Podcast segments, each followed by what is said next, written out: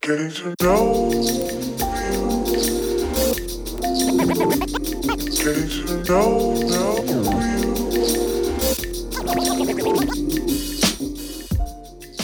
Yo, yo, yo, yo, what's going on, everyone? Welcome to the podcast called Getting to Know God. This is the place where we look to the scriptures and only the scriptures to know the one true living God of the Bible, letting Him speak for Himself in His Word through the Psalms. I'm Brandon, also known as Pastor B Side, and today we're going to look at the attributes of God as the Lord describes them in Psalm 4. The title of our study today is called Trusting in the Lord in Times of Trouble. But real quick, before we get started, I just wanted to remind you that if you've been digging on these studies or the things that I do and the ministry work that we're involved in, please hit the like button, the share button, and make sure that you're subscribed to this podcast. Sounds silly, but it really actually helps to make sure that this teaching can be more easily found for the folks who need it. We know that the more action and activity that social media sees for this kind of stuff, the more likely it is to recommend it to other people. And at the end of it all, it really helps us bring glory to the Lord. Amen? So, enough of that. Let's check out these verses. In Psalm 4, the Bible says this a psalm of David Hear me when I call, O God of my righteousness. You have relieved me in my distress. Have mercy on me and hear my prayer. How long, O you sons of men, will you turn my glory to shame? How long will you love worthlessness and seek falsehood? Selah. But know that the Lord has set apart for himself him who is godly. The Lord will hear when I call to him. Be angry and do not sin. Meditate within your heart on your bed and be still. Selah. Offer the sacrifices of righteousness and put your trust in the Lord. There are many who say, Who will show us any good? Lord, lift up the light of your countenance upon us. You have put gladness in my heart more than in the season that their grain and wine increased. I will both lie down in peace and sleep, for you alone, O Lord, make me dwell in safety. All right, so the Bible teaches that the people of God are supposed to trust in the Lord for all things at all times. But what does it mean to trust in the Lord? See, a lot of people talk about trusting in the Lord, but then they try to help him in his work, right? Not really trusting him at all, as if our contributions are actually helpful to the Almighty God. Now, on the other hand, does that mean that trusting in the Lord requires us to just sit down and do nothing? You know, God didn't breathe life into us so that we can squander ability that he provides doing nothing. God desires his servants to be productive and fruitful in our service. So then the age old question is how do we balance the faith we're supposed to exercise with our diligence to serve the Lord, right? This question has been asked for who knows how long, but it's hard to answer. Where is the line where faith meets works, right? How many of you have wondered that yourselves? Even for those of us who think we might know the answer, oftentimes our unbelief causes us to easily forget. So, this is a good reminder here in Psalm 4. In times of trouble, how much effort are we called to exercise in order to deal with the trial? While these might seem like really difficult questions, or this might be all old news to you, the Bible provides clear answers that are either going to be helpful to those of us who have been seeking to know these things for the first time, or they're going to be great reminders to those of us who know these things but could use a good reminder, right? David's prayer in Psalm 4 shows the appropriate way to deal with times of trial in a faithful manner, coupled with our effort. As usual, the issue is properly dealt with when we have the proper attitude and the right focus in faith. This point is made pretty clear in the opening phrase of David's prayer. It says, Hear me when I call, O God of my righteousness. You have relieved me in my distress. Have mercy on me and hear my prayer. David began his prayer by asking God to hear his call, but then referred to God as the one who provides righteousness, and that's really important to make note of. David wanted to be heard by God, but recognized that God's own righteousness, which he freely gives by grace, would be the way that his prayers were actually heard. If not for the righteousness of God and the grace that he provides to reveal and share his righteousness, all of our cries to the Lord would not make it up to the heavens to reach his ears. The opening line of David's prayer shows that the foundational key to trusting in the Lord the right way is understanding our true nature compared to God's holy nature. David had the right attitude in his approach to God, relying on God's majesty, his own majesty, to be the way that his connection to God was actually made possible. David recognized that he had no righteousness of any kind of himself. And if not for God, he would have been separated from God with no one to cry out to in time of need that could actually provide the help he needed. By humbling himself, David exalted the person and character of God as Jehovah Sidkenu, which is the Hebrew name of God that means the Lord our righteousness. This principle shows that the key to trusting the Lord is by remembering who he is. When we remember the teachings of God's word and the perfection of his revelation in the word, we should be humbled to consider our weaknesses, thereby recognizing that our efforts, our abilities, and contributions to God's purposes are of no value unless he is the motivator and manufacturer of those things. David didn't just remember who God was, but also remembered God's past revelations, past miracles, and responses when he had prayed in the past. David didn't just pray to God asking for help in his current circumstances at the expense of honoring the things that God had already done in the past. In fact, David's approach to God was with confidence because he remembered the past relief that God had provided to get him to this point in his life. David expressed that God had already provided relief in the past, proving himself as able, as faithful, and always gracious when we approach him with this quality of humility. And that's the issue. David's inquiry of God was in humility, but with confidence that God's mercy indeed endures forever. David didn't seek God while doubting that God might not be merciful to deliver him from hardships right? And sometimes we can approach God that way. Like, God, I know you can do this, but I don't know, right? Does that sound familiar to any of you? I pray like that often, and that's not me boasting. That's that's a weakness. That's a flaw, right? This is why the scriptures are helpful to correct that approach to the Lord. David didn't seek God doubting that he might not be merciful because he remembers that God is always merciful. David remembered the past mercy he had received and trusted that God wasn't running short on mercy or ability just because time had passed from the last time they needed help. Again, David's prayer was based on his understanding of who God is. David knew that God is merciful and that his mercy endures forever because God is eternally self existing and self sustaining. Since God doesn't change, the relief that God provided in the past must still be available to those in need in the present and will continue to be so in the future. It was at that point that David spoke about this problem. Like the circumstances of Psalm 3, Psalm 4 shows that David's trials were because of people that opposed him, right? Seems to always be his issue. David's prayer was reflective of his concern for his enemies. He didn't immediately ask God to bring judgment down on his opposition, and that's that's a good thing. In fact, David didn't even immediately ask to be delivered from those people.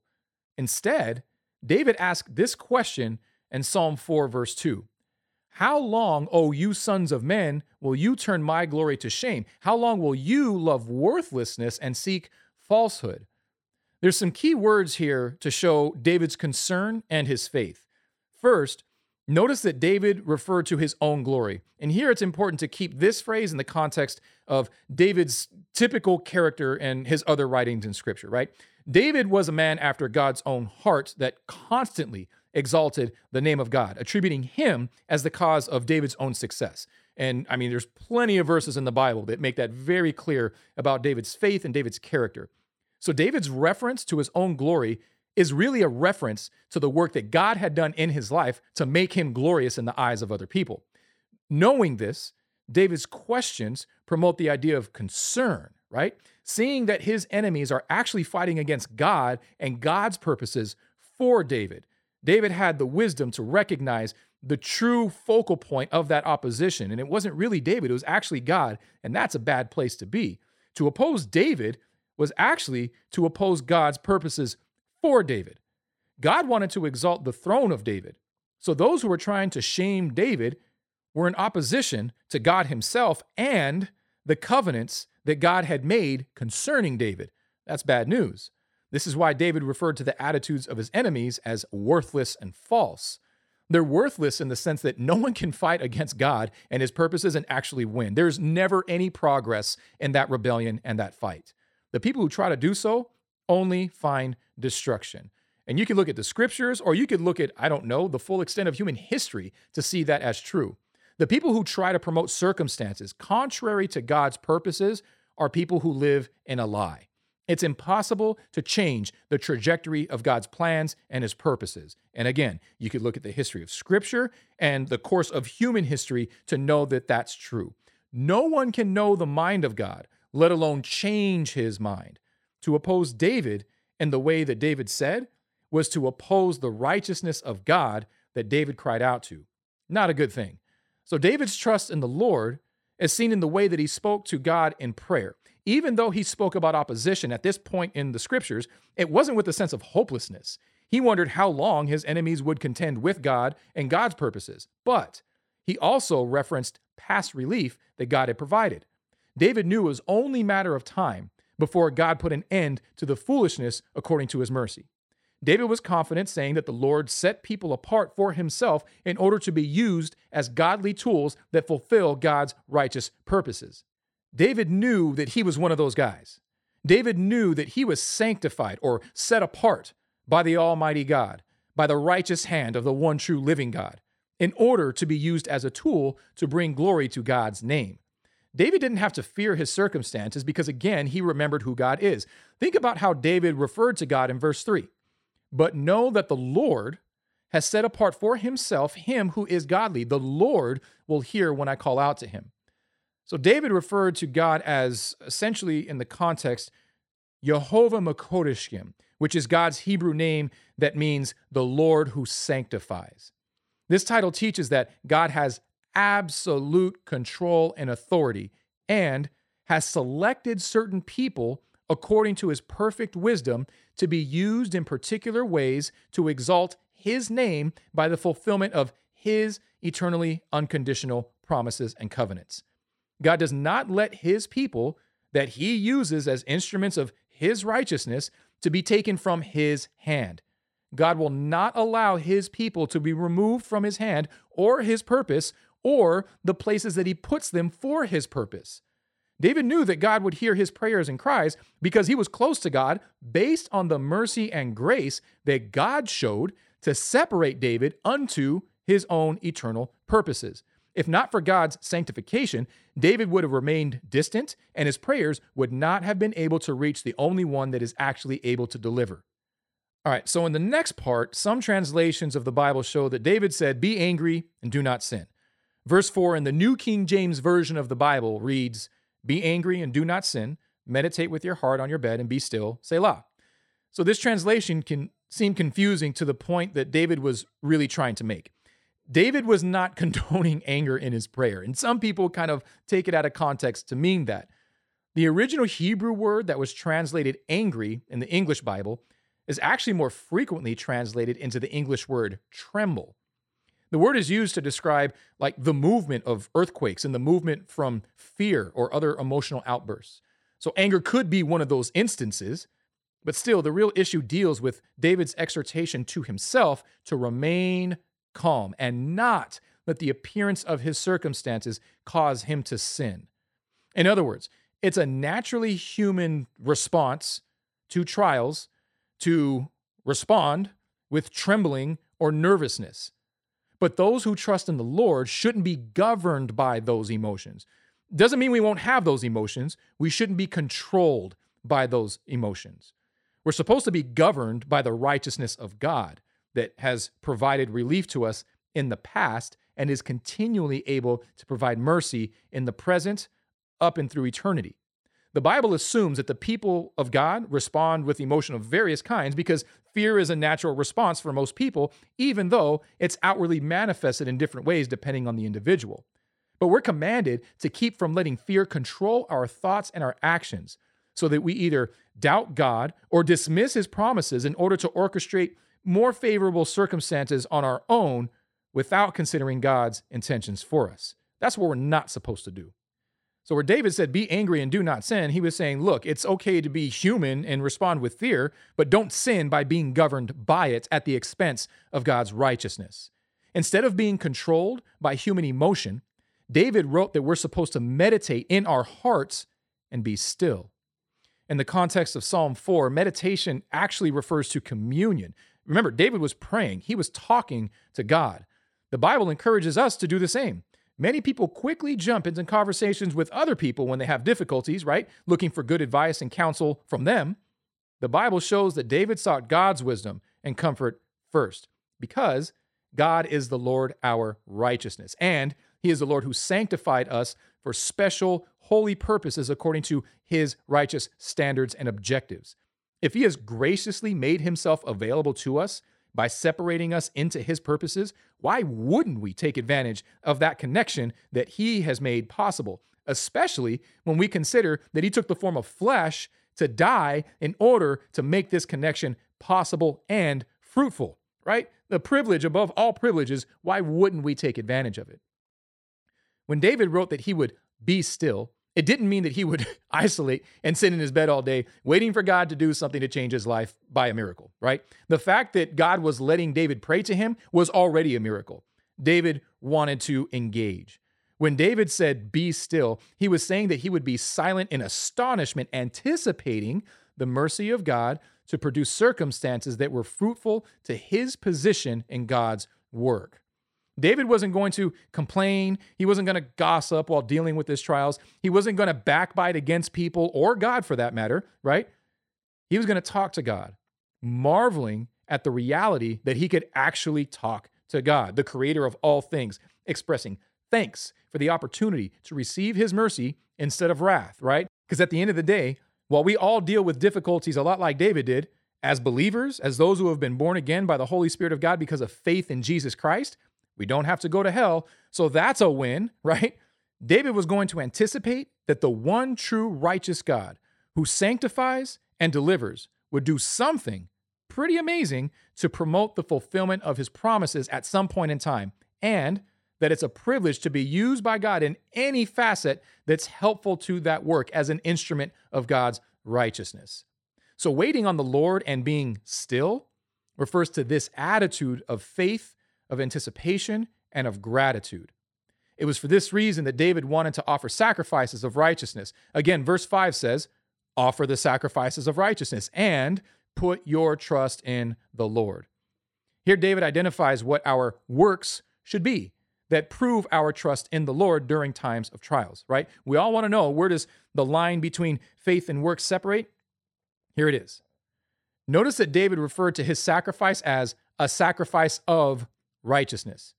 Now, since he already declared that God was the cause of all righteousness, then God must also be the cause of our sacrifice, since God only receives righteous sacrifices. The word used to describe this sacrifice is the same word used to describe the offerings and sacrifices of the priests. The Apostle Paul later used these exact same words and ideas to teach that God's people should be living sacrifices as our reasonable service to God in gratitude of our salvation. You see that in Romans chapter 12. This means that David was going to die to himself and adopt the role of a priest, which essentially means that he was going to be committed to serving the spiritual needs of others through intercession. David wasn't going to try and get himself out of his problems. He was going to be a servant, connecting other people to the Lord and relying on the power of God's own righteousness to do so, in spite of the issues he was going through himself. How about that? Instead of, you know, turning to himself and mourning over his own issues, he was going to die to himself and the temptation to do so, not being governed by his emotions in order to pour out spiritually into the needs of others while going through his own problems. That's the standard. So verses 6 and 8 of Psalm 4 go on to say this There are many who say, who will show us any good? Lord, lift up the light of your countenance upon us. You have put gladness in my heart more than in the season that their grain and wine increased. I will both lie down in peace and sleep. For you alone, O Lord, make me dwell in safety.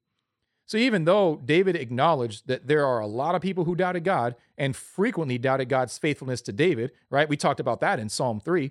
He wasn't fazed by it. He knew enough about God to know that those things were false.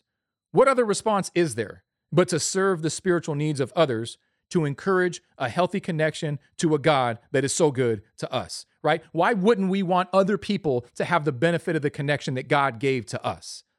For this reason, David confessed that God had put gladness in his heart. Before God had done a single thing practically to change the circumstances of David's life, right? Things that David could actually see to remove him from his troubles, David was already filled with joy and gladness. Why? Because he knew who God was and what he's all about. He understood God's nature, he understood God's character and his integrity, and he understood the details of God's promises and God's word. And that there is critical. That is super key. This shows that the proper way to trust in the Lord, especially in times of trouble, is not just to say that we trust Him, but to actually engage in the service of the Lord towards others with joy that the Lord provides to do so, showing others the same quality of mercy that we anticipate receiving from God. David didn't lose sleep over his own issues. He plainly said that he would lie down in peace and go to sleep. Again, this is a consistent thing we're seeing from David as we read the same thing in Psalm 3. He was confident, not in himself or even in others, but in God, who alone is righteous. God had provided relief in the past in order to validate his mercy in the present, to show that he is indeed trustworthy to do what he says, using us as his instruments to serve the spiritual needs of others unto their salvation, either to see them be saved for the first time or to encourage their salvation through perseverance. So that's what the Bible teaches about the one we know as God. But look, before I get out of here, I just want to give you a quick reminder to please take a second and make sure you're subscribed to this podcast. Make sure you share the link to this podcast on your social media and make sure you're letting people know about what we got going on here. We need all the people we can to know the truth about God, especially before He comes back, because the hope that He wants to give for a limited time only, and we don't know how limited that time is. So don't keep the people you know from hearing the truth and hope that they may need today. And also, keep in mind that all the Bible teaching I do here is 100% listener supported. This means that I depend on listeners like you to pay the bills for the tools that make this stuff available to you, as well as pay for all the time and energy and resources it takes to study the Word and prepare to this degree. So if this podcast is helpful to you and you value this sort of teaching and dig on like our presentation of things, even the background beat, please prayerfully consider sending a donation this way. We're a legit nonprofit, legal 501c3 ministry operating through our parent name, which is Proper Knowledge Ministries. Feel free to check us out. If you'd like to partner with the work of the gospel that we're doing, you can visit www.pastorbside.com. That's pastor and then B side, like the flip side of a record, all spelled out just normal as you would see it. When you get there, hit the support tab and give any amount that you're able as the Lord leads. Every bit helps. And if the Lord would lead you, maybe even consider partnering with us monthly, making your gift recurring, kind of like tithing to a church, because church is founded on the true teaching of the Bible, and that's exactly what we do here. Ministries like this need support just like any other. Just like the ones where you got pews and pulpits and all the moving parts of a normal church service, we have less parts, but they still require operations, right? For all the false teaching being shared out there, let's partner together to make a strong effort to get more good teaching out there for the benefit of those in need. So thanks for listening. I hope you enjoyed the study. I hope you enjoyed our time together in the fellowship, at least digitally speaking, right? So until next time, peace out.